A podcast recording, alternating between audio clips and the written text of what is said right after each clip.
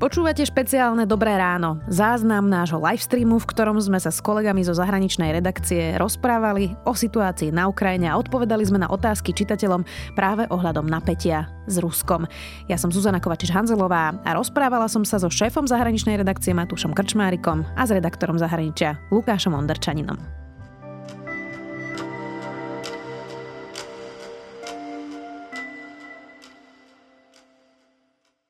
Pekný dobrý večer všetkým na profile denníka SME. Dejú sa veci e, posledné hodiny na Ukrajine aj v Rusku, ale aj u nás na Slovensku. Je to dnes, dnešná naša e, top téma, ktorú budeme rozoberať s ľuďmi povolanými. Ja to budem iba z pozadia moderovať, budete počuť môj hlas a moje otázky, ale teda bude tu Matúš Krčmarik. Ahoj. Ahoj. Čau. Pekný večer. Pekný večer. večer. všetkým Tak okolo. pekný v rámci možnosti Matúš je šéf e, zahraničnej redakcie a ja sa teraz presadám, lebo na moje miesto si sadne kolega Lukáš Onderčaník, ktorý je tiež zo zahraničnej redakcie, takže opúšťam vás a nechám vás tu v dobrých rukách a už budete len spozať a počuť môj hlas. Lukáš, vítaj aj ty. Dobrý večer. Dobrý večer. Um, tak zhrňme to, Matúš, úplne tak na začiatok. Uh, tie posledné udalosti Uh, je teda vojna? Toto je vojna? To je otázka, na, na ktorú neexistuje jednoduchá odpoveď. Otázka je, čo, čo, čo bereš ako vojnu. Ak si to predstavíme tak, že štát vyhlási inému vojnu, tak to sa nedieje už 10 ročia. Ak si to predstavíme tak, že jeden štát poslal vojakov na, na územie, ktoré štát na územie takto, na územie štátu, ktoré sused považuje za svoje a celý svet ho považuje za ukrajinské v tomto prípade, tak áno, Rusi poslali tzv. mierotvorcov, oni to volajú tak, poslali skrátka ozbrojených ľudí na územie Donbasu, ktorý patrí Ukrajine. Lukáš, ty by si to definoval ako vojnu, hoci to tak oficiálne Rusko nenazýva? Oficiálne to môžem podľa mňa nazvať inváziou. Neviem, či priamo vojnou, lebo tie, tá vojna tá vlastne existuje už 8 rokov. Na tom Donbase sa na obidvoch stranách tej línie strieľalo aj doteraz. A ešte asi uvidíme, či tá eskalácia vojenská bude väčšia, ako bola doteraz. Takže neviem, či priamo takto vojnou, ale v podstate aj Spojené štáty, aj viaceré krajiny dneska už začali používať ten termín invázia na Ukrajinu, pretože je to predsa len územie, ktoré podľa toho medzinárodného práva stále patrí Ukrajine, aj keď vlastne bolo pod kontrolou tých separatistov a čiastočne aj Ruska v tých posledných rokoch. Uh, ja tu mám teda napísané otázky, ktoré ľudia posielali. Budem ich priebežne klásť. Samozrejme, ak máte otázky, tí, čo nás teraz pozeráte, ja to tu mám pustené na počítači. Dúfam, že sa mi tam zobrazia aj tie vaše komentáre. Um, jedna z tých otázok, ktoré mám ale na vás ja za seba, je, že som čítala teda, uh, čo hovoril na to Alexander Duleba, ktorý je teda expertom práve na Ukrajinu a Rusko a on hovoril, že teda nepredpokladá taký veľký útok Ruska na Ukrajinu, ale že Putinovi teraz ide o to, aby polarizoval Ukrajinu a vyp- vyprovokovali ju k nejakej, nejakej reakcii. Um, a že na to je podľa neho stena, kde sa to zastaví. Čiže to je dobrá správa, dobrá správa pre Slovensko. Um, tak teda bude teraz záležať na tom, že či Ukrajina zachová chladnú hlavu, aby to ešte neeskalovala a dá sa to v takéto situácii vôbec? Ja si myslím osobne, že tí ukrajinské úrady alebo aj prezident vyzývajú práve na ten pokoj aj ľudí, aj tú armádu. Oni dokonca aj ukrajinskí vojaci posledné týždne mali inštrukcie v podstate nereagovať na nejaké provokácie, aj keď samozrejme k tej strelbe tam tiež dochádzalo z obi dvoch strán.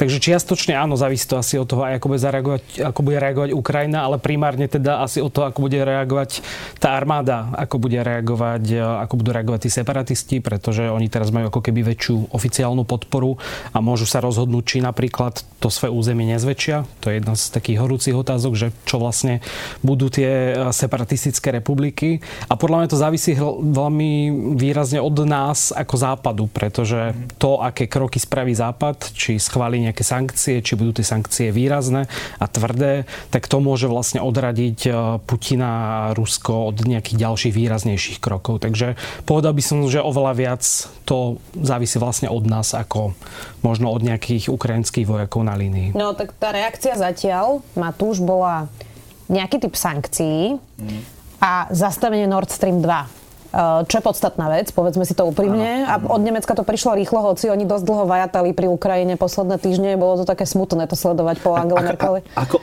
oni hovorili, že naša taktika je neprezradiť, čo urobíme. Takže my nevieme, či dva mesiace dopredu si na vláde nepovedali, že toto urobíme, len to verejne nehovorili. A teraz Olaf Scholz, kancelár, jasne povedal, že za súčasných okolností sa Nord Stream 2, ktorý je už postavený, sa nespustí do prevádzky a to je veľká vec, lebo Nemecko roky čelilo kritike za to, že týmto obchádza napríklad aj Slovensko, lebo ten plyn nejde cez Slovensko, cez Polsko, cez Ukrajinu, ako chodí aj teraz, ale mali ísť cez Baltské more, teda podne a Nemci toto odvolali. U, u, u, uvidíme, či sa nestane niečo, že o dva týždne príde nejaké rokovanie, ú, ústupok, dohoda. Ale na teraz tie reakcie vyzerajú byť pevné. E, no, Európska únia je asi jednotná. Ešte nevieme presne, čo sa schváli, lebo rokuje sa v týchto možno minútach, alebo to vybehne možno o chvíľu. Ale... Myslím, že v Paríži rokujú ministri zahraničných vecí. My tam máme štátu tajomničku. Uh, Matúš, ale um, Európa je do veľkej miery závislá na ruskom plyne. Tak ako veľmi my môžeme hrať s týmito žetónmi? Lebo Dmitri Medvedev, už som videla jeho stanovisko mm. na Twitteri, že povedal, že OK, keď chcete teda hrať túto hru, tak my zvýšime štvornásobne ceny za plyn. Ako pozrieme sa na žetóny, nie Európa, my sme ešte závislejší. A a ako je priemer Európy, takže Slovensko hrá ešte vyššiu hru.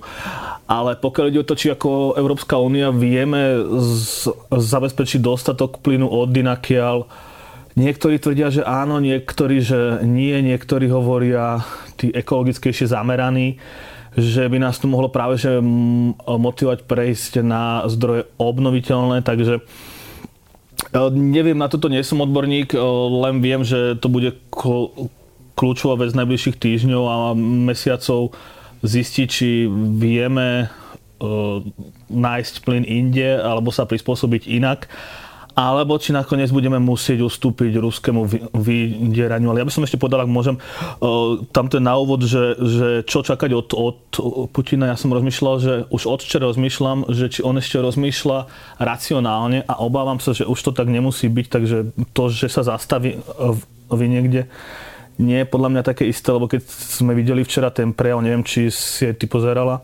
akože blúznenie, kde začína od bolševikov, už nie je prejav racionálneho politika. Inak toto mám práve napísané, Matúš, lebo Edward Lucas uh, povedal, myslel som si, že Putin je zlý, nie šialený, teraz som si neistý, videl som včera jeho prejav a absurdné zasadnutie Bezpečnostnej rady znie pometene. Pomiatol sa Vladimír Putin? Akože aj v posledných týždňoch, mes, mesiacoch prichádzali informácie, že je čoraz viac opustený ako keby, že tí poradcovia mu už neradia, lebo toto by mu neporadil nejaký racionálny poradca, že už rozhoduje sám jednostranne a že mnohí mu radili neobklúčovať týmto spôsobom Ukrajinu, lebo to vystupňuje napätie a je to drahé, lebo akože mať takmer 200 tisíc vojakov mimo kasárni, niekde im tam stávať, dodávať jedlo a všetko to musí byť veľmi nákladné, aj keď presné peniaze že samozrejme nepoznáme, čo to vyjde. Takže to, tieto kroky nedávajú istotu, že koná racionálne, ale do, do hlavy Putina nevidíme, možno mať nejaký geniálny plán, ako nás prekvapí, ale toho by som sa skôr bál, lebo geniálny plán v jeho podaní môže byť väčším ohrozením pre Európu, pre Ukrajinu Inak Petra Prochádzková e, z Českého denníka N hovorí, že nikdy nebol Putin taký izolovaný, ako je. Trošku vás poprosím, že by ste sa dali bližšie k sebe, lebo ako pozerám, tak máte tam obidva polku hlavy, tak aby vás všetci, aby vás všetci poriadne... Druhá polka je taká istá.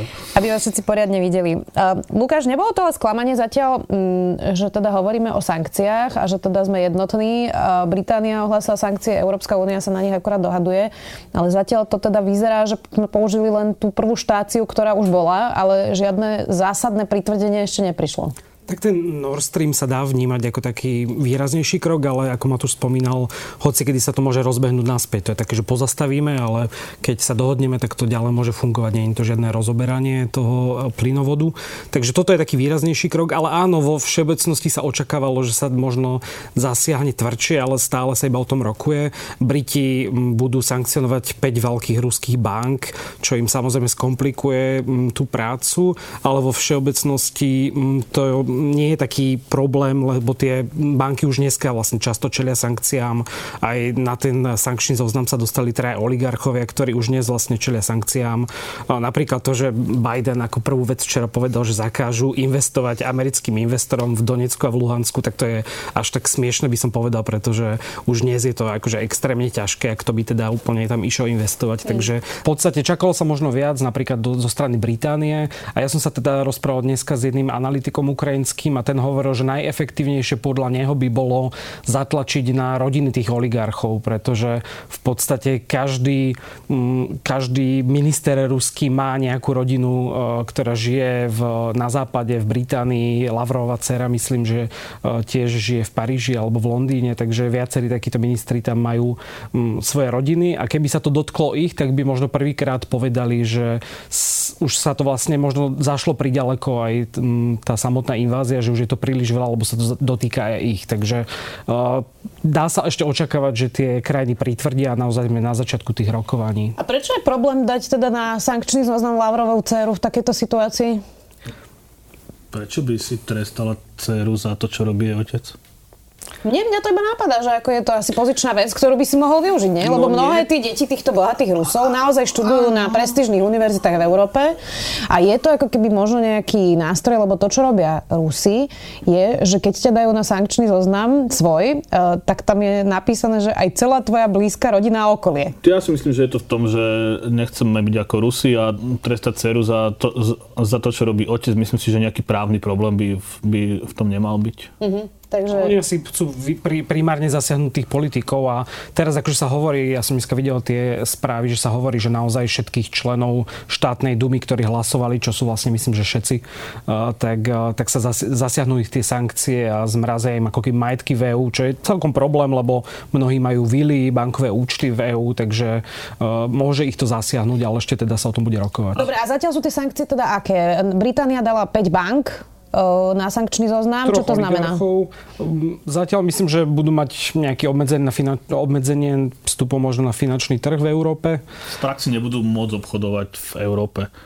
Ale tiež sú to banky. Nie je to napríklad Sberbank, o ktorej sa dosť hovorilo, lebo to je veľká banka, ktorú často využívajú bežní ľudia a viacerí vyzývali, že práve na túto banku by mali zatlačiť, pretože by sa to naozaj ako keby dotklo ľudí a tým pádom by bol väčší tlak na to Rusko.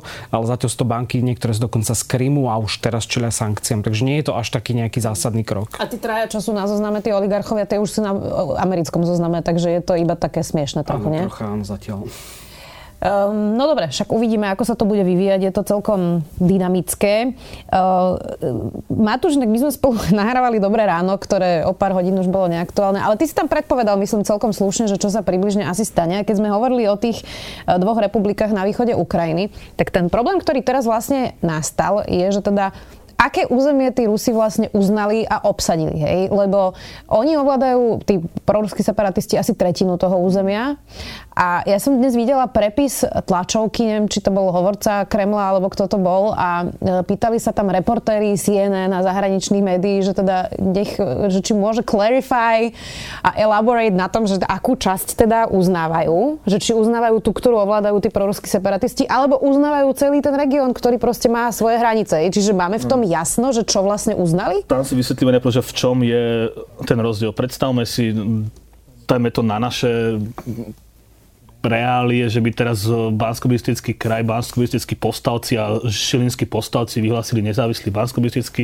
kraj, teda republiku a Žilinsku, ale oni by reálne nekontrolovali celý ten kraj, ale dobili by nejakú časť a potom by prišlo prímerie a oni by vládli na tej časti, napríklad okolí Banskej Bystrice a 20 kilometrov do, dookola. Teraz oni by tvrdili, že naša republika má nárok na celý bansko kraj, že tam sme vyhlásili nezávislosť.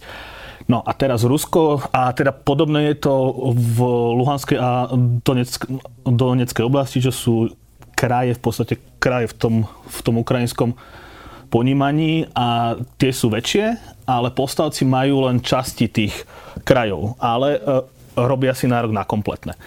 A teraz čo Rusi uznali je v praxi že my nevieme, a hovorky na diplomacie potom ako prišli tieto, tieto vyjadrenia hovorcu Kremla, že on to nespresnil, tak povedala, že na to bude čas neskôr to doriešiť. Aké hranice bude mať ten štát, ktorý sme teraz my uznali, že to teraz nie je vyriešené Takže...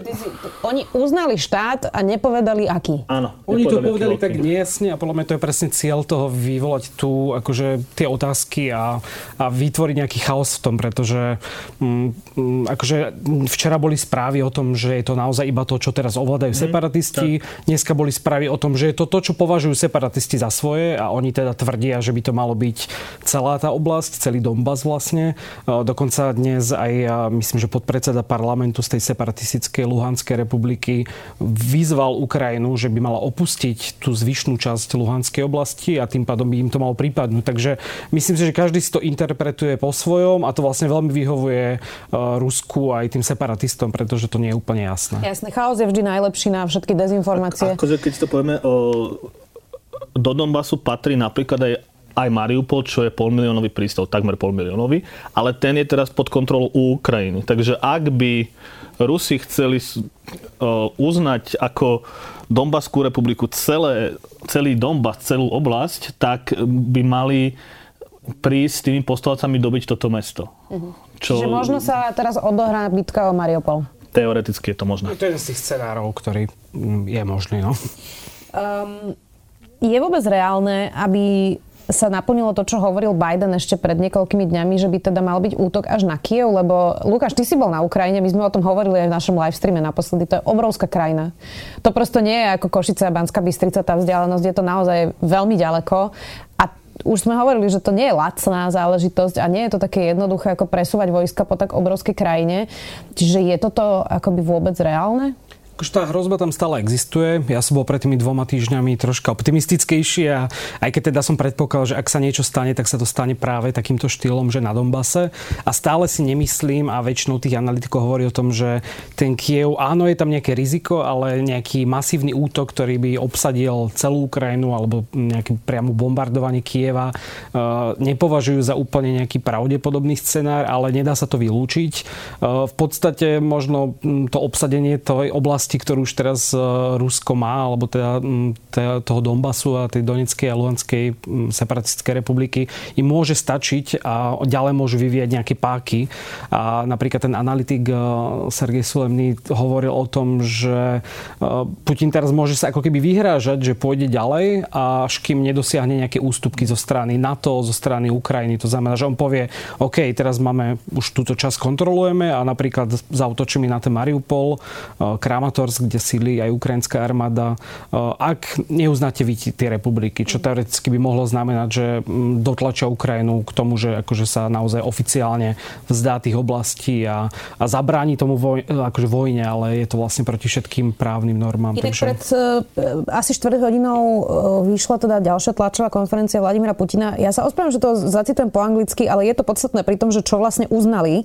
Uh, takže povedal, we recognize the states, uh, to povedal Vladimír Putin, Putin, čiže e, rozlišujú tie republiky a vysvetlil to, that means we recognized all of their fundamental documents, including the constitution, bla bla bla a vlastne hovorí, že sú to tie rozšírené hranice, také, aké vlastne sú republiky. Čiže je to viac ako je... proruskí separatisti. Takže vlastne uznáva Mariupol ako súčasť Donetskej republiky a čo je zlý scenár. Čo je zlý scenár. On si vypýtal od parlamentu povolenie na nasadenie vojakov v zahraničí, ak by chcel teraz pomôcť postavcom dobiť Mariupol, tak by konal pre, presne takto, ale nevieme, či, či to chce urobiť. A to je ešte naozaj veľká oblasť. V podstate dve tretiny, je tam viacero veľkých miest, takže naozaj to by to nebolo ľahké a pri tom odhodlaní, aj keď tá ukrajinská armáda je stále výrazne slabšia, ale uh, veľmi odhodlaná by som povedal, tak to môže byť práve ale dosť veľký problém. Ja ešte ku Kievu, že, že Ukrajina je veľká, ale Kiev je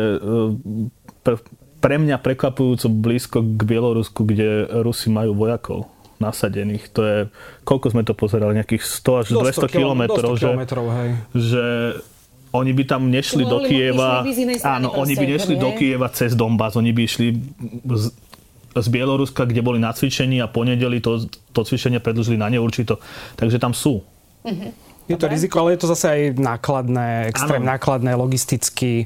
Akože... Vyzerá, že toto nebude asi problém pre Vladimíra Putina, že je ochotný ísť do toho, ale veď uvidíme, jasné. Uvidíme. Taká taktická vec, že možno keď ukrajinská armáda bude brániť Kiev, tak Mariu po, po, pol bude z, ľahšie dobiteľný, ale nechcem radiť ruskej armáde, myslím, že nás aj tak nepozerajú. Nie sme tu strategovia vojenský ukrajinskej armády. Aká je možnosť, a to je najčastejšia otázka aj v našom livestreame, že NATO vôbec môže zasiahnuť na území štátu, ktorý nie je členom NATO. E, tak teda my ako budeme hajiť svoje územie, to znamená, že Slovensko napríklad, um, ale akú má možnosť e, vôbec NATO do tohto zasiahnuť? Nijakú, nie?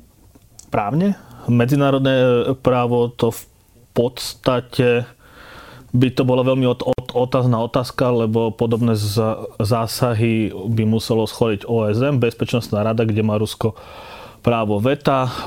Na to by mohlo argumentovať, daj, dajme tomu, že keď sa na území štátu odohrávajú zločiny proti ľudskosti, tak iné štáty môžu zasiahnuť, tak by mohlo týmto argumentovať, ale tie vojny sa už teraz neodohrávajú na, na základe takýchto vedci ani Američania v Iraku nemali povolenie od, od OSN, takže keby na to veľmi chcelo zasiahnuť, tak môže, lenže potom je naozaj otázka, že či Západ bude chcieť ísť do, do priameho konfliktu s Ruskom a tam som skeptický skôr, že vojensky nebudeme chcieť zasiahnuť. To bola najväčšia obava aj Ukrajincov, čo som počúval vtedy v Kieve aj v Charkove, že oni si vážia tú podporu, vážia si tie zbranie, ale vedia, že keď už dojde k tomu konfliktu, tak zrejme zostanú sami, lebo je to pre Západ extrémne rizikové ísť do niečoho takého. E, v podstate aj myslím, že aj Biden alebo kto to hovoril priamo, že by to bolo vlastne vyhlásenie svetovej vojny ako keby. Takže mm, ono je to také, že opatrné a nemyslím si, že by úplne došlo k tomu, že tam teda prídu vojska. Takže podpora tam bude, zrejme to budú ešte väčšie sankcie a nejaká mm, akože vojenská technika a podobne, ale nemyslím si, že by tie vojska na to išli ďalej z tej hranice. Joseph Borrell práve inak hovorí a má tlačovú konferenciu o tom, že sa jednohlasne dohodli na sankcie sankciách proti Rusku, ale treba povedať, že stále tých e, lajtových, keď to tak nazvem, a to už sme rozoberali. No ale e, jednohlasne znamená, že Viktor Orbán je za. Uh, tak nie je to uh, signál, ako vážna je tá situácia, že už aj Viktor Orbán je na jednej lodi s Európskou úniou? Sankcie voči Rusku sú, sú od roku 2014, keď obsadili Krím a predlžovali sa jednomyselne, takže Viktor Orbán musel byť vždy za. On akože tak je v podstate kritikom a viackrát hovorí, že to nepodporí, ale myslím, že nakoniec vždy zahlasoval za. Ale akože áno, tá situácia, ja si myslím, že väčší signalizátor toho, že to je vážne, je to Nemecko, ktoré mm. doteraz sa správalo veľmi No až by som povedal, že pochybne a veľmi to vlastne mnohí Ukrajinci citlivo vnímali a, a kritizovali teda Nemecko, že oni im tam poslali prílby, keď ostatné krajiny posielali zbranie. No, takže, takže napríklad to, že Olaf Scholz, ktorý je v podstate, má bližšie k Putinovi ako určite viac ako Merkelová, tak to, že on už naozaj povedal, že môže dosť takému akože tvrdému kroku, ako zastavenie toho Nord Streamu, tak, tak to už vypoveda tomu, že tá situácia naozaj je vážna a ten Putin Putin asi prekročil nejakú tú červenú čiaru, ale či to bude akože stačiť pre EÚ a ďalšie krajiny, to nevieme. Malo sa inak hovorí o Turecku. Turecko je člen NATO. Turecko je spojenec Spojených štátov amerických. E, Recep Tayyip Erdoğan teraz prerušil nejakú svoju trojdňovú cestu a volal teda s prezidentom Zelenským a, a v podstate vyjadril, že e, je to nepripustné. Ale teda ako podstatné je, že ako sa k tomu postaví Turecko, Matúš? Recep Tayyip Erdogan podporoval Ukrajinu už dlhšie a No Turecko sa dostalo do sporu s Ruskom pri vojne medzi Arménskom a, a Azerbajdžanom, ktorá bola minulú jesen 2020, že? A o náhorný Karabach. Karabach a vlastne odvtedy tie vzťahy medzi Ruskom a Tureckom nie sú veľmi dobré, takže uh, Turecko myslím, že dlhodobo stojí na, na strane Ukrajiny a NATO a, a nenarúša tú jednotu. A, a či je to ako dôležité, neviem posúdiť, či by zastavilo prípadnú operáciu NATO. Čína je tam zaujímavejšia. Čína bola teraz celkom kritická. Áno, Čína tiež neprekvapuje. Hej, lebo oni majú problém s tými vlastnými ano. možnými separatistami a podobne, takže tam je to zase iná otázka, ale považovaní sú za pomerne akože spojenca Ruska v niečom. Takže tam sa čakalo, že asi čo spravia, aj keď nemyslím si, že nejaké zásadné kroky od nich prídu, len to teda odsudili. Ako... Spojenci Ruska proti západu, ale oni majú svoje problémy, ktoré vnímajú ako problém, čo je Hongkong, Tibet, Xinjiang, kde sú separatisti, separatistické hnutia, by podporili separatistov inde, tak by to bolo minimálne zvláštne. Jasné, lebo by dali šancu akože na uznanie nejakých... Asi by to neznamenalo, že by Xinjiang teraz bol, bol zrazu nezávislý a končila by sa genocída, ale bol by to minimálne zvláštny signál. Jasné, rozumiem. Um, Dezinformácie. To je téma ešte, ktorú tu mám napísanú. Je to podstatná téma. Ako veľmi podstatná je súčasť tej vojny aj to, že máme dezinformačnú vojnu. Uh, treba povedať, že Slovensko je zmietané dezinformáciami. Polovica národa vôbec nevie identifikovať, že kto je tu agresor. Um, a teraz je to ešte vlastne šialenejšie, lebo to, čo vidíme na Twitteri, všelijaké rôzne bizarné videá, nevieme proste povedať, že či sú práve, nie sú práve. Našťastie tam máme akože reportérov svetových médií a teda editorské týmy New York Times, Guardianu, BBC, mohli by sme ďalej menovať, tak toto je ako niečo zaručuje. Ale ako sa v tom vlastne Lukáš vyznať? Čo má človek sledovať, um, aby nenaletel uh, ruskej propagande dezinformačnej? Tak toho chaosu je tam veľa. Aj, aj z jednej strany propaganda, z druhej strany to, že každý týždeň sa hovorí niečo iné, že sa stane, čo je súčasťou nejakých informačných hier. Takže to tiež akože podľa mňa príspieva k tomu chaosu, že človek nevie, keď stále počúva o invázii a nakoniec sa to teda podstate potvrdí. Uh, tak uh, akože celkovo by som odporúčal tie miestne zdroje alebo ľudí, ktorí sa venujú tým témam dlhodobo. Takže, a to aj ja ako novinár vlastne, keď uh, píšem o Ukrajine, tak, tak sa snažím skontaktovať s ľuďmi, ktorí tam buď žijú, alebo sú tam reportéri, čo tam dlhodobo pôsobia. Sú tam médiá, ktoré sú aj v angličtine, ako je Kiev Independent, Kiev Post. Takže treba sledovať podľa mňa tie miestne médiá. Je to problém na tom Dombase, hlavne na tej okupovanej časti, pretože tam je tých novinárov dosť málo a tí, čo sú tam, tak sú v podstate mm, buď nejaký priateľský k tomu separatistickému režimu, alebo minimálne musia byť veľmi opatrní pri tom, čo tam ukazujú, aby sa, aby ich tam vlastne mm, pustili, aby tam mohli voľne fungovať. Takže e, tej časti je to vlastne troška komplikovanejšie, ale no, sledovať akože seriózne médiá a porovnávať si možno, čo tvrdí jedna strana, čo druhá strana. Takže to sú také akože všeobecné rady na nie len možno túto tému. Dobre, čiže sledovať napríklad tie anglické, ukrajinské denníky, mať, dajme tomu BBC a možno nejaké nemecké médium, to je dobrý plán? Myslím, že v pohode, no. Dobrý začiatok. Spraviť si vlastne nejaký pool informácií, z ktorých si potom človek akože zadefinuje, že čo a ako. Uh, Matúš, toto bude moje osobné hodnotenie. Mňa strašne hnevá a mrzí uh, na tejto debate, hoci ľudský ju chápem, že pri uh, otázkach, ktoré chodia od Slovákov a ľudí, um, je najčastejšie takéto sebectvo, že čo my, či bude musieť narukovať a takéto rôzne otázky, ktoré mňa vždy trošku bolia, lebo som si predstavila, ako sa teraz asi cítia Ukrajinci a novinári na Ukrajine a vo všeobecnosti ako celá, celá krajina a príde mi to také strašne seb, slovensky sebastredné. Mm, tak teba to nemrzí, že Slováci namiesto toho, aby podporili Ukrajinu, riešia, že preboha a čo my a ako sa tu my budeme mať? Ja som s takou nadsackou hovoril, že ľudí možno viac trápi to, či ten ukrajinský robotník im dokončí kuchyňu, ale či nebude musieť narukovať, ale to je, to je, to je prehnané. Ne, ne, samozrejme, ja poznám nejakých Ukrajincov, čo tu, čo, čo tu žijú. Vidím na nich, že, že, že radšej by, by boli doma s rodinou, ako by robili robotníkov na stavbe na Záhorí. A, a, a, a že idú sem preto, lebo tam ten život je ťažký aj bez vojny. A táto vojna im to ešte, eš, ešte komplikuje. A tak, takže mám tieto pocity, že tie naše, naše strachy sú pomerne um, banálne, ale chápem, že ich ľudia majú a ak sa chcú dozvedieť viac, tak, tak dnes o tom chystáme osobitný text. Výborne, tak e, to je reklama na Matúšov text. Nie na môj, Čo, na Slovensko? Oddelení, na domácom. Na domácom oddelení, aha, OK.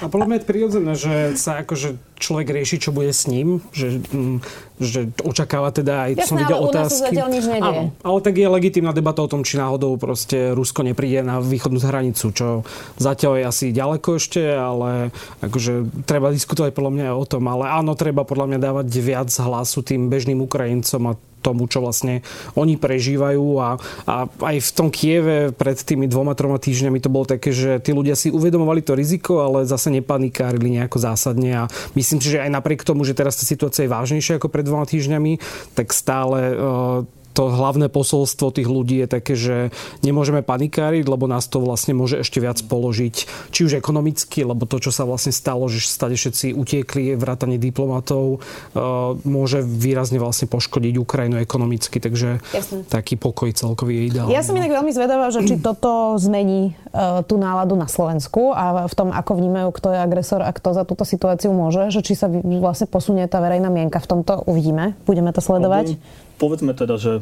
ako ich to môže ovplyvniť, nech to zhrnieme, keď nás pozledujú. Matúš, Môže, to prosím Môžeme ťa. čakať o, vyššiu cenu plynu napríklad, mm-hmm. môžeme čakať pred, o, prepad na finančných trhoch. Nemusíme sa báť, že laici ako ja, Lukáš, Lukáš budú rukovať do armády, lebo by sme asi narobili väčšie škody pre našu stranu ako špecializovaní vycvičení vojaci. Takže tie obavy, čo môžeme mať, sú skôr finančného ako bezpečnostného rázu, lebo keby to Rusko naozaj prišlo ku Košiciam, alebo k Užhorodu ešte len, tak by nás snáď prišli brániť aj tí nenávidení Američania Francúzi. Briti, lebo sme v NATO. Takže v tom prípade by sme nerukovali my dvaja s Lukášom, ale o, myslím, že by prišli in, vojska NATO. A to si myslím, že je tá garancia toho, že, mm, že vlastne asi ani to Rusko by si úplne nedovolilo zautočiť na členský štát NATO a to je vlastne rozdiel, že tá Ukrajina preto má takú ambíciu sa dostať do NATO a preto je to je problém, že vlastne úplne v NATO samotné NATO nechce, lebo by to bolo väčšie riziko, že musíme im pomôcť a takto je to vlastne na takej akože bezpečnej strane to hrajú ako keby čiastočne. No. Áno, toto pohodlné očakávanie na Ukrajine ne, ne, nemajú. Jasné. Inak k, sankcia, k, sankcia, raz, dva, tri, k sankciám sa pridalo už aj Norsko, uh, ktoré teda tiež zavedie podľa svojho plánu uh, sankcie. Um, vidíte, teraz som tu mala otázku, ktorá sa mi úplne stratila. Uh, má ešte zmysel diplomatická cesta? To bola tiež dosť častá otázka. Že, že, že, že či má zmysel vlastne sedieť za tam, ale vlastne čo iné robiť, je, je tá moja druhá otázka. Uh aj vojna sa končí pri stole, pri rokovacom, takže in, iný spôsob nie, lebo tú mierovú dohodu sa podpisuje pri diplomatických rokovaniach. Ale ak znie otázka, že ešte pred tou vojnou o, písal som dnes scenár a jeden z nich je, že, že príde k rokovaniam a nejakým spôsobom sa ešte dohodnú na niečom, lebo stále vidíme, že to Rusko urobilo si, síce významný krok, ale ešte neprekročilo územie, ktoré de facto ovládalo, lebo tie separatistické republiky Rusi majú, majú pod kontrolou 8 rokov. To, to si neklame, že, že to je inak. Takže ešte akože ešte majú sme kam... vlastne v nejakých medziach. Ako keby... Áno, a takisto aj pri sankciách. My, my teraz nemôžeme minúci si všetko najhoršie a potom pozerať, že hm, a čo teraz, lebo nejaké sankcie sa musí, musí odložiť aj na horšie časy a tie ešte, ešte môžu prísť. Lebo... Zaujímavá otázka inak. Koho z lídrov Európskej únie, Británie, USA vníma Putin za rovnocenného partnera? Ono chodili také historky, Lukáš, že Angela Merkelová si získala rešpekt Vladimíra Putina. Chodila taká tá historka s so psom, eh, že teda Angela Merkelová sa bojí psov a on na schvál si posadil psa vedľa seba, keď s ňou rokoval. Znie to inak dosť vierohodne, ako že niečo, čo by Vladimír Putin naozaj mm. urobil. A že ona... To je to, to je na fotkách ako od A že ona ani, ne, ani ne, nemihla e, brvou, keď to poviem tak hovorovo, a, a že tým si získala čiastočne teda jeho rešpekt, tak kto má teraz um, najväčší rešpekt u Vladimíra Putina? Predpokladám, že Olaf Scholz to teda nebude. No, ani ma nenapadá úplne nikto, lebo každý hrá čiastočne aj takúto svoju domácu politickú hru. Emmanuel Macron chcel ísť veľmi zachraňovať situáciu pred pár týždňami do Moskvy a vyzeralo, že chystá veľký plán, ako to všetko zachráni a vlastne to vôbec nevyšlo. E, a v podstate ruská diplomácia dosť e, rada ako keby zosmiešňuje aj tých lídrov, by som povedal, že oni sa často aj sami zosmiešňujú, to je tiež napríklad prípad, e, myslím, že britskej ministerky zahraničných vecí, ktorá mala nejaké mm, problémy, nejaké mm, zle niečo označila, nejaké regióny ruské a podobne. Potom to Rusko veľmi šikovne využilo, takže nie som si úplne istý, či tam je niekto, koho ako keby rešpektuje, ale sú podľa mňa krajiny, ktoré majú ako keby väčší výtlak a bez ohľadu na to, kto je líder. Takže ja neviem, možno Boris Johnson bude ten, ktorý prekvapivo mm, bude schopný viac zatlačiť na to Rusko, možno prostredníctvom tých sankcií a skôr kvôli tomu, že teda väčšina tých ruských oligarchov má práve v Londýne veľké majetky, ale nemyslím si, že to bude úplne nejaká taká osobná charizma. Medzi Bidenom teda mm, a Putinom to teda určite nie je, dokonca ani medzi Zelenským a Bidenom není vraj veľmi charizma. Tam je vekový rozdiel medzi Putinom a Bidenom, je to menej. to áno, ale akože že si nerozumejú vlastne ani Ukrajinci a Američania v tomto. Páči sa mi, že ty to tak aj glosuješ, a veď treba odľahčiť aj vážnu situáciu. No, ja ešte odpoviem na toto. Uh, ja by som odlišil dve veci. Prvá vec je, koho sa Rusi boja, toho rešpektujú. A druhá vec je, s kým sa chcú dohodnúť alebo s kým vidia šancu na dohodu. Takže do prvej skupiny patria jadrové mocnosti. Francúzsko, Británia, USA. Do druhej patria štáty, ktoré sú viac ochotné, sa dohodnúť. Tam je Nemecko, Francúzsko. Ak ma dobre počúvaš, tak, tak, tak prerivuje vo Francúzsku a teda Emmanuel Macron bol najaktívnejší v poslednom týždni a keď on to skúšal, tam boli teórie, že či vedel, že, že úspeje, neúspeje, či má šancu, nemá šancu ale minimálne to skúšal, tak ja si myslím, že ak to niekto bude, tak to vidím na Macrona. Uh-huh. Uvidíme, ako sa to vyvinie. Uh, zase som mala otázku, ale si mi povedala, že dúfam, že ťa, že ťa pozorne počúvam, tak si ma z toho vyrušil, zlakla.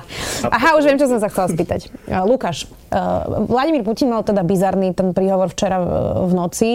Bolo tam ako veľmi veľa zvláštnych vecí, možno až čiastočne šialených, nepravdivých, akokoľvek by sme to nazvali. Uh, a spomínal aj Slovensko. Ako? Ako spomenul v tom prejave Slovensko? On spomínal v prejave rozširovanie NATO, ktoré vníma ako problém a on vychádza z takých vlastne než nesprávnych, ale až vymyslených téz ktoré sa dlhé roky ako keby zakorenili, že vraj v minulosti NATO slúbilo, že sa nikdy nebude rozširovať na východ. Myslím, že to v mnohých Gorbačovovi vkladali do úst, že to on slúbil, a, alebo teda, že mu to jemu slúbili. On to potom sám poprel, že nikdy to tak nebolo. To znamená, že mm, Putin veľmi vlastne mm, stavia na tom, že NATO porušilo vlastný slub a spomínal to, že vlastne ohrozuje Rusko to, že sa rozširuje na východ a vrátane toho, že členmi sú krajiny ako Slovensko a to je vlastne jedna z tých podmienok, ktoré si Rusi posledných mesiacoch dali, že oni vlastne chcú návrat pred e, ten rok 2000 alebo teda 97 mám pocit, kedy Slovensko ešte nebolo členom NATO. Oni akože samozrejme na to nemôžu mať vplyv, ale minimálne nechcú, aby tu bola nejaká trvalá armáda na to, ako je to napríklad v Polsku, e, nejaké také základne a podobne. Takže je to v podstate zasahovanie do právomoci tých členských štátov a je, je to dôvod, prečo vlastne NATO to má aj problém s Ruskom a, a prečo ten konflikt celý ako keby vzniká. Tak z tej Borelovej tlačovky je zatiaľ jasné, že uh, toto na doterajší sankčný zoznam pribudnú viac než 300 poslancov štátnej dumy, ktorí navrhli uznanie nezávislosti. Viac než 20 ďalších činiteľov či subjektov EÚ potresta ruské banky, obmedzi prístup ruského režimu na finančný a kapitálový trh únie a obmedzi obchod s regiónmi Donbasu. To sme už riešili, že to teda asi nebude nejaký zásadný výmenný obchod a export a import. Um, Prečo uh, je analogia o obsadení sudetov, Lukáš, relevantná a vysvetli niekomu, kto nevie, o čom hovoríme, že čo je vlastne tá analogia obsadenia sudetov a obsadenia teraz tých separatistických republik. Uh, v, čom, v čom je to podobné a v čom nie? Ja som teraz s tým analytikom, s ktorým sme sa bavili, tak on povedal, že to je veľmi podobné, pretože tá retorika v podstate Putina a Hitlera je v tomto až podobná. Povedzme si najprv, čo to bolo za Hitlera. No, no vlastne odstúpenie mm, toho územia, kde žijú prevažne etnickí Nemci na území vlastne Československa a dôvodom bolo aj teda ten ústupok zo strany západu a práve ten episment e, teraz ako keby mnohí kritizujú, že či to isté ako keby nerobil západ, keď e, tie sankcie nezaviedol skôr skôr. A on vlastne hovorí, že tá retorika je podobná v tom, že aj Hitler hovoril, že my akože nemám problém s Československom, lebo Československo nás nemá ako napadlo, lebo sme veľká krajina, ale máme problém s Československom, ak je ovládané zahraničnými mocnosťami, napríklad Spojenými štátmi. Čo je vlastne úplne to isté, čo tvrdí aktuálne Putin, ktorý vraví teda, že Ukrajina není až taký problém, ale Ukrajina je teraz e, nejaká bábková krajina e, Spojených štátov a západu a e, oni vlastne vlastne veľmi často hovoria o tom puči a vlastne tvrdia, že od roku 2014 celú Ukrajinu ovláda Západ e, a vlastne nie je tam ani legitímna vláda. Dokonca dneska som počul Sergeja Lavrova, ktorý povedal, že ani nemá právo na suverenitu Ukrajina, čo sa mi zdali dosť také akože tvrdé vyhlásenia. E, takže oni vlastne toto mm, spomínajú a je to preto vlastne nejakým spôsobom podobná retorika. Takže nehovorím, že to je prakticky úplne to isté, ale e, viacerí ľudia to porovnávali práve, že čo môže mať za následok nejaké ďalšie ustupovanie a že potom práve to nacistické Nemecko sa tiež tak rozmohlo, keď sa mu viac ustupovalo a preto by vlastne mal Západ s tými sankciami pritvrdiť. Ste v kontakte s ukrajinskými novinármi? Ako to prežívajú? Ja áno a sú veľmi zanepráznení samozrejme. A je to také, oni akože predtým, pred tým partížem boli dosť takí rozčarovaní z toho, ako to vlastne zahraničné médiá alebo skôr um, politici a Spojené štáty troška možno preháňali. Ale teraz teda vidíme, že možno tá situácia naozaj bola vážnejšia, ako sa predtým hovorilo. A mm, No tá situácia akože, no, je rozdielna v tom Kieve, kde samozrejme je to ešte pomerne ďaleko od toho Donbasu a v tých mestách v okolí, takže tam asi uvidíme teraz aj, či viacero zahraničných reportérov sa dostane bližšie k tej kontaktnej línii a či tam vlastne dojde k nejakým stretom alebo, alebo bude pokoj. Akože aj to je jeden zo scenárov, že sa bude ďalej rokovať a iba tam budú tie ruské jednotky rozmiestnené ďalšie mesiace a bude to vlastne taký zamrznutý konflikt, ako sme vlastne mali posledných 8 rokov. Že mm. Tie tvrdé boje najtvrdšie boli vlastne v tom prvom, prvých dvoch rokoch, keď si Ukrajina dobila tie niektoré územia naspäť na Donbase, ale nie je teda vylúčené, že to ako keby zamrzne a bude to na dlhšiu dobu a nebude to len otázka nejakej eskalácie pár týždňov. Matúš, pripomenulo ti to minulý režim, keď si pozeral ako rokovala Bezpečnostná rada, ako hlasovala Duma, že oni vlastne, napriek tomu, že je jasné, že tam žiadna ako demokracia nie je, tak tie formálne veci v rámci tej propagandy všetky ako idú a hlasujú a rokujú a prijímajú rozhodnutie, dovolia prezidentovi Putinovi, aby vyslal vojska a podobne. E, pripomenulo ti to komunistov? Že ten proces vždy bol ako natočený, formálne urobený v podstate sme všetci vedeli, že to je divadlo? Ako bolo to tak aj u nás, ale ja si to priamo veľmi nepamätám, lebo ako štvoročný som veľmi nesledoval toto dianie, ale pripomenulo to, čo som sledoval už ako novinár, toto je typické pre, pre, byrokratické, pre byrokratické diktatúry, ako Rusko alebo aj Čína, ktoré si zakladajú na tom, zdaní, že, že, že ten vládca je na vrchole, ale on nerozhoduje sám, ale je ten najlepší z tých mnohých a tým mnohí odporúčia niečo a vládca na to blahosklone povie, že tak ja to pre vás urobím. Akože aj toto uznanie prišlo vlastne v tom, že Putin to nechcel urobiť roky, ale potom poslanci ho poprosili a on povedal, že, že tak dobre, pritom vieme, že eh, poslanci by to toto si myslím, to nevieme, že bez neho by to neodhlasovali, asi neodhlasovali, ale vieme, že by ich vedel sám ignorovať úplne v poriadku. Toto je náš bežné napríklad v Číne, kde raz za rok robia taký obrovský zlet poslancov, ktorí nemajú žiadny vplyv ale stretnú sa, niečo aj porozprávajú, aj, aj si odhlasujú niečo. Severná na ko, ko, Korea to má samozrejme všetko, toto poznáme tie zábery, jak jak sa stretnú generáli, aké by aj rozhodovali, pritom rozhoduje Kim Jong-un a podobne. Ale pre Rusko je to typické to takto robiť a bolo to typické aj u nás. A za predošlého režimu. To je typické pre diktatúry, ktoré si, si zakladajú na, na byrokracii a na zdaní toho, že zastupujú ľudcu sú diktatóri, ktorí sa na, to, sa na toto ani nehrajú, ale ten efekt je v podstate ten istý. Inak, kým teda um, bežní ľudia sa pýtajú, že či narukujú a ako to ovplyvní Slovensko, to ako to ovplyvní Slovensko, tak teraz neviem, či je to dobrá alebo zlá správa, je, že teda keď sa zastavil ten Nord Stream 2, tak to je finančne dobrá správa pre Slovensko, pretože my by sme prišli o tranzitné peniaze a vlastne Slovensku za tranzit plynu, ktorý preteká našimi trúbkami, my dostávame 600 miliónov ročne. To je strašne veľa peňazí a o tieto príjmy by sme čiastočne prišli. Hej. Čiže dobrá správa, že Nord Stream 2 nebude pre nás je, že budeme mať ďalej peniaze za tranzit. Okay. Druhá vec je... A, a bude mať čo tranzitovať. No, to som práve chcela plyn. povedať, že druhá vec je, či teda Rusko môže vypnúť kohútiky. A teda na nejaký čas asi môže, veď to sme už zažili aj pri Ukrajine ukrajinských krízach. Um, ale teda, veď oni predsa potrebujú tie peniaze z predaja toho plynu, ak majú financovať niečo tak drahé, ako je vojna, alebo mm-hmm. teda invázia, keď to tak nazveme. Čiže uh, ako reálne je, že by teda zatiahli kohutiky?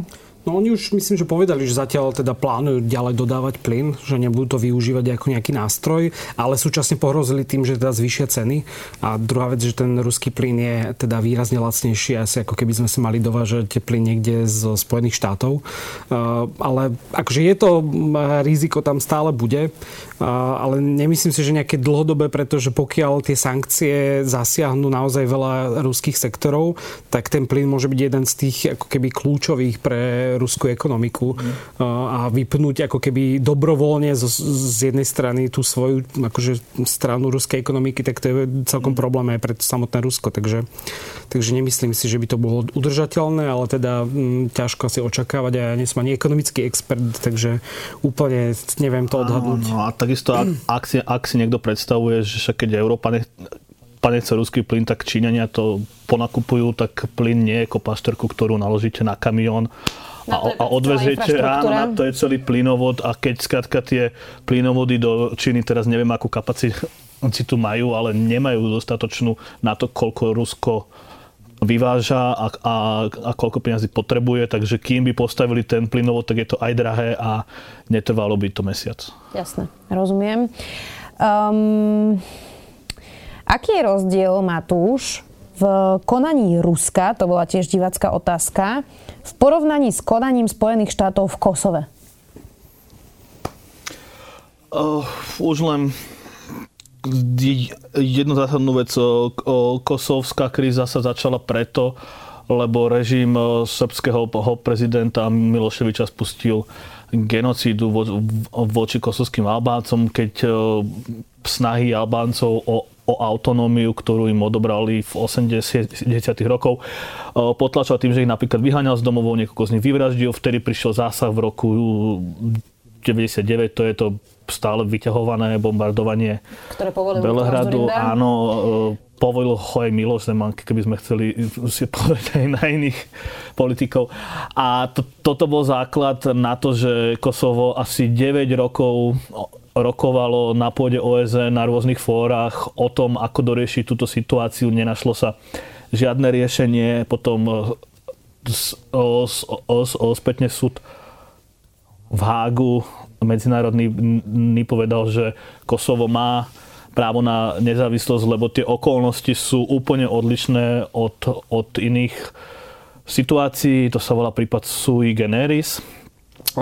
Pri separatistických republikách alebo pri Kryme sa, sa nič podobné neodohralo, neodohrala sa genocída, neodohralo sa niekoľkoročné rokovanie na pôde OSN. Namiesto toho sa, sa odohralo obsadenie Krymu, ktoré trvalo asi, ja neviem, 2-3 týždne, a, aj s referendum, aj, a, aj s pripojením a odohrala sa občianská vojna, ale žiadne reálne rokovania neboli a ani snaha riešiť prípadné kryjúdy, ktoré pociťujú rusky hovoriaci občania na týchto územiach nebola snaha aha, toto riešiť. Kosovo je skrátka úplne iný prípad a keď to niekto prirovnal ku Krymu, tak Američania si, si neprivlastnili Kosovo. Ko, Kosovo existuje. A nie je to proste americká enklava. Nie je to americká enklava a keď niekto argumentuje na Slovensku, tak Slovensko ho stále neuznáva. Takže našim politikom to nemusíte vyčítať. Jasné, tá argumentácia bola, že my to neuznávame preto, aby si u Maďarska nemohol niečo podobné vymyslieť tiež, e, keď to poviem parafrázou. E, čo by ste povedali obidvaja e, na to, čo teraz zaznieva strašne často už týždne, že vlastne ten chudák Vladimír Putin, on sa len bráni, lebo sa cíti vlastne v ohrození na tom a že vlastne on nemá ako keby na výbere. Ja sa priznám, že úplne tomuto argumentu nerozumiem, lebo NATO je obranná organizácia, ktorá ako e, e, neobsadila žiadne územia, e, ako to urobil napríklad Vladimír, Vladimirovič. Čiže čo by ste tým ľuďom povedali, ktorí toto strašne často zaznieva, že vlastne chujak Vladimír Putin, on sa cíti proste zahnaný na tom do kuta. Že Rusko ako jadrová veľmoc z, z, zautočilo na suseda, ktorý je vojensky oveľa, oveľa slabší. Po Rusko dlhodobo sa, sa stavia do, do, do pozície obete, že vždy len sa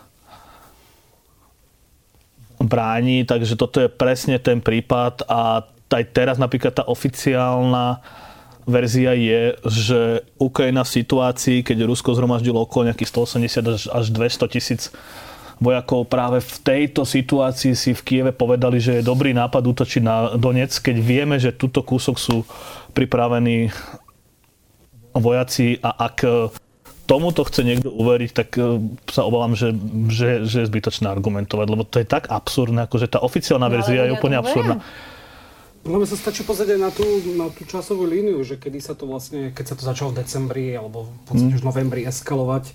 Minulý rok sa stalo to isté, ale vtedy to bolo viac možno zo strany Ruska argumentované, že to ide o nejaké vojenské cvičenia, ale teraz trvalo vlastne týždne, kým Rusi priznali, že prečo mm, mm, presúvajú tie vojska, aj potom tie vysvetlenia vlastne aj keď Ukrajina žiadala priamo, myslím, že cez OBZ e, rokovania s Ruskom, aby vysvetlili, že aké cvičenia ako budú trvať, tak, tak Rusko vlastne nereagovalo, neodpovedalo. Takže to je ten rozdiel, že keď si človek pozrie tú timeline celého toho diania od e, zimy a potom aj to rozloženie síl je dosť rozdielne, keď zoberieme, že máme nejakých tých 160 až 180 tisíc vojakov a keby sme počítali napríklad tých amerických vojakov, o ktorých sa strašne teraz hovorí, tak, tak myslím si, že sa dostaneme do čísla tak možno 10-20 tisíc na východnej strane EÚ na tom Pobalti, ja že v Polsku je možno nejakých 5-6 tisíc vojakov. Je to v Že není to ani, ani rovnomera, e, rovnomerne síl, že by teda malo teraz e, e, Rusko reagovať na to, že sa tu presúva 10 tisícky vojakov zo Spojených štátov. Takže hmm. ten argument sa mi zdá taký dosť slabý. No. Tomáš sa pýta, ďakujem za takýto stream, chcem sa spýtať, o čom hovorí Kremel z jeho pod, a jeho podporovateľia, keď hovoria, ako Ukrajina a Západ porušuje Minské dohody. Matúš, my sme o tom hovorili uh, alebo my sme o tom Lukáš hovorili v tom live streame, už neviem, už sa toľko o tom rozprávame, že, že, že už neviem. Ale to ja Ale v každom prípade, to, čo Rusko hovorí, je, že Ukrajina nedodržuje Minské mm. dohody, pretože Ukrajina sa zaviazala v Minských dohodách, že tieto východné republiky, uh, Luhansk, Donetsk, uh, budú smerovať k tomu, že môžu mať voľby a zastúpenie potom v parlamente. Ale keďže Rusko nedodržiavalo, Áno Mínske dohody a stále obsadzuje časť územia, tak pre Ukrajinu, prepáč, že ti do toho skačem, ale teda pre Ukrajinu by to... Nezačal, takže Prosto by to znamenalo, že si pustia uh, ruských agentov do parlamentu. V podstate zjednodušene povedané. Áno, Minské dohody hovorili o tom, že z týchto dvoch území odídu cudzie jednotky, teda tam sa jasne hovorilo o Rusoch. Zahraničné jednotky. Rusi neodišli a Rusi tvrdia, že my tam nie sme a Ukrajina to nedodržiava. Ukrajina tvrdí, že Rusi tam sú a ovládajú to napríklad tie štáty ovládajú politici, ktorí sú agenti Rusky majú tam, e, rozdávajú tam pasy a podobne a Ukrajina tvrdí, že keby sme im dali e, autonómiu, tak by sme vlastne mali v našom parlamente agentov ruských, ktorí sú nepriateľskí voči Ukrajine, takže kým Rusi neodídu, tak sa to nedá dodržať a Rusi tvrdia, že tam nie sú. Takže to je sport. Mm-hmm. Vyšla inak práve správa, že prezident Biden uh, zrejme prehovorí 1 p.m. from the East Room, 1 p.m. asi amerického času predpokladám. Uh, takže čo chvíľa uh, a mal by teda uh, sa pridať k európskym lídrom a tiež ohlásiť sankcie, ale to predsa očakávame asi. Um, je toto testovanie, Lukáš, nového amerického prezidenta od Vladimíra Putina. Je toto testovanie Európy bez Angely Merkelovej? Mohli by sme to rozumieť aj takto, že vlastne ten Putin skúša, čo títo noví lídry vlastne dokážu a kam ho nechajú zájsť? Možno aj áno, lebo má to možno výhodnejšie pozíciu, ako keď bol predtým. Uh, neviem, či je Donald Trump pri moci, ale Donald Trump bol možno tiež troška menej predvídateľný a tým pádom, a tým pádom možno ťažší super ako Biden, ktorý zase nie úplne zaťa vychádza z tej krízy. Dobre by som povedal, hlavne komunikačne zo strany Spojených štátov. Je to troška niekedy chaotické a um, vlastne aj to vypušťanie rôznych informácií tajných služieb uh, spôsobilo na tej Ukrajine dosť veľa chaosu, aj keď niektorí analytici teda tvrdia, že to vlastne pomohlo možno odvratiť nejakú výraznejšiu inváziu na Kiev alebo na celú Ukrajinu, takže neviem, či to úplne tak sa dá chápať, ale No je to mm, v čase, keď vlastne tí najvýraznejší politici, ktorí sme tu mali, tak už nie sú vo funkcii, tak e, je to vlastne možno výhodnejšia situácia, pretože ten Putin prežil vlastne všetkých v tej funkcii a vyzerá, že zatiaľ tú svoju pozíciu má pevnú. Pre, prežil ich aj preto, že si sám stanovil, že bude mať doživotnú funkciu. Hey, v podstate áno, to znamená, že ďalšie roky, a to sa vždy hovorí, že teda keď upadá Putinovi popularita, tak on začne nejakú takúto akciu alebo mm, teda priamo vojnu aj v minulosti, aj z Ukrajinou to tak bolo.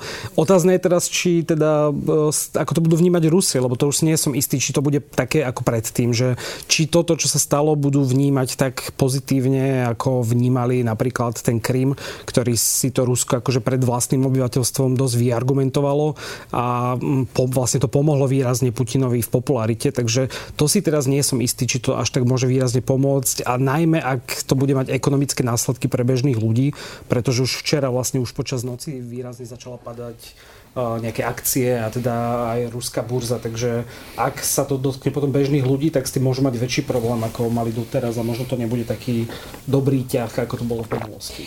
Už sme skoro hodinu, máme pre vás ešte tri otázky.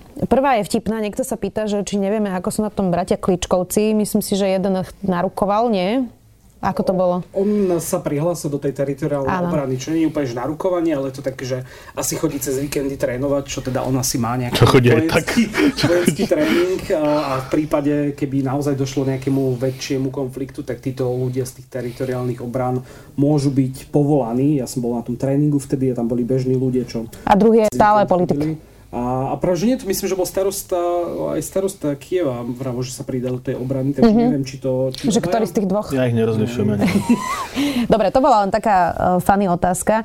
Uh, druhá je, že to, čo sme vlastne videli posledné roky, okrem teda invázie na Krym aj, aj na východ Ukrajiny, boli kybernetické útoky ruských hackerov na americké voľby, ale aj na rôzne, rôzne štáty v Európskej únii. Vidíme masívnu propagandu. Uh, vieme, že viaceré dezinfoweby majú zvláštne peniaze z Ruska. E, takže keď by sme dali bokom teraz tú ako fyzickú vojnu, hej, proste tú inváziu, tak ako vážne sú tie hrozby kybernetickej vojny a práve takýchto útokov, ktoré by mohli prosto prísť spolu s tým ruka v ruke? Podľa mňa to je dosť veľké riziko a už sme to videli v posledných týždňoch. E, aj v tom januári tam sa každý deň stávalo, že, ľudia, že vyvolávali vlastne e, nejakí útočníci do škôl, že sú tam bomby a vlastne to bolo že tisíc nahlásení v priebehu pár týždňov, čo tiež ľuďom akože pridáva na ten nervozite, keď vám volajú zo školy, že musíte si po deti. Videli sme tam znefunkčnenie web stránok, všetkých vládnych web stránok, nefungovali niektoré najväčšie banky. Dajú sa útoky na nemocnice robiť, to na sme nemocnice. videli aj v Česku, jasné. Takže to je podľa mňa... Sieť, ak vypadne elektrická sieť v jednom meste, tak nielen jedlo sa ti pokazí, ale aj vážnejšie problémy môžu byť. A to je vec, na ktorú sa pripravujú tí Ukrajinci. Aj vtedy vraveli, že majú vysielačky niektorí, niektorí vraveli, že vedia, kde sa majú stretnúť, keby vypadol internet a telefónne siete, že sa s rodinou stretnú na stanici metra, ktorá je hlboko. Takže je to niečo, na čo sa treba pripraviť, že to môže byť a tie hackerské útoky sú tam pomerne bežné. Mm. No a potom mám poslednú otázku, ktorá je taká uzatváracia a taká akože emotívna z mojej strany, nebudem sa tým tajiť. A to, že uh, bude trošku dlhšie, prepačte chlapci. Uh, keď sme pokrývali utečeneckú krízu v 2015, tak ja si pamätám, že to, čo sme videli, ja som vlastne prešla ako veľkú časť tej trasy tých utečencov až do Nemecka. A to, čo som videla v Chorvátsku, bolo až dojímavé, že tým, že oni mali ešte pomerne nedávno vojnu, tak veľmi ako keby súzvučili s tou situáciou tých mnohých ľudí. Hoci ako úplne nechceli, aby im tam prišlo proste milión utečencov, tak ako nosili im jedlo, nechávali ich prespávať u seba, brali rodiny s malými deťmi do garáží, aby proste nespali vonku uh, v tých mestečkách, kde teda mali tie zastávky a chovali sa k ním naozaj ako s veľkou úctou. A teraz long story short, hej, už, už to krátim. Uh, prečo my Slováci nemáme viac empatie k situácii práve ktorá je na Ukrajine, lebo veď my sme predsa prešli dosť podobný príbeh. V 89. sme sa osamostatnili ako Československo a potom sme mierovou cestou vlastne získali samostatnosť Slovenskú republiku. A, a nebolo to jednoduché dostať sa do Európskej únie, nebolo to jednoduché dostať sa do NATO. Mali sme tu naozaj že šialené čierne obdobie Vladimíra Mečiara. Dodnes z toho žneme ešte teda e, ovocie. A my ako keby sme sa nejako stratili v tomto celom svojom vlastnom príbehu a nemáme vlastne pochopenie pre Ukrajinu, ktorá má množstvo problémov, nepochybne, ale možno celkom sympaticky sa snaží ako keby sa dostať niekam ďalej. Tak prečo my nemáme vlastne tú pamäť a nepovieme si, že vlastne my sme tiež mali podobný príbeh, že tiež sme to, možno sme to dostali príliš zadarmo, alebo ja už neviem, ako to povedať. Podľa mňa je to tak neviem, podľa mňa iba tá vedomosť o tom, o tej Ukrajine je u nás strašne slabá. Na to, že je to náš sused, tak hrozne veľa ľudí má veľké predsudky voči Ukrajincom, Ukrajine, vôbec ne, o tej krajine nič nevieme, nevieme, aká je veľká, aké sú tam mesta. A takže možno toto je jeden z dôvodov, že vlastne ani nevieme tie reálie často. A druhá vec je, že tu stále možno pretrváva ten sentiment e, taký proruský, čomu napríklad ja osobne až tak ja nerozumiem. Aj sa ma to vždy všetci pýtali na tej Ukrajine, že ako je to možné, že aj Česko bol v podstate podstate veľmi podporné teraz e, k Ukrajine a všetci ďakovali vždy Česku a Slovensko veľmi teda nevyčnievalo, nikto ho nikdy nespomenul. Takže úplne tomu nerozumiem, ale zase možno v prípade, keby naozaj k tomu došlo, že to bude otvorený konflikt, čo teda dúfam stále, že, že tomu nedojde a že by tu naozaj bolo nejaké množstvo utečencov, tak možno tá solidarita by nakoniec prevládla. Aj v Polsku napríklad bolo veľmi kritické k utečencom, e, teda hlavne kvôli tomu, tomu, že boli z moslimských krajín počas tej vlny predchádzajúcej a teraz tam žijú milióny Ukrajincov a sú pomerne akceptovanou menšinou a myslím si, že Poliaci s nimi nemajú problém. Takže jedna vec je, že čo sa tak hovorí a ako to vyzerá na tých sociálnych sieťach, ale možno v praxi, keby naozaj tí ľudia z Ukrajiny sem prichádzajú častejšie, tak, tak nemyslím si, že by sa Slováci k ním zachovali nejako nesprávne. Aj tým, že... To teraz sa nemyslím, že dúfam, že by sa zachovali správne, ale že skôr nemáme ako keby vôbec empatiu k tej situácii, v ktorej sa teraz nachádzajú ľudia, ktorí žijú na Ukrajine. Tak to je už tá krátka historická pamäť podľa mňa, že sa neučíme o tom, čo, sa tu bolo, čo tu bolo predtým a podobne, takže to je asi taký dôvod za mňa teda. Matúš?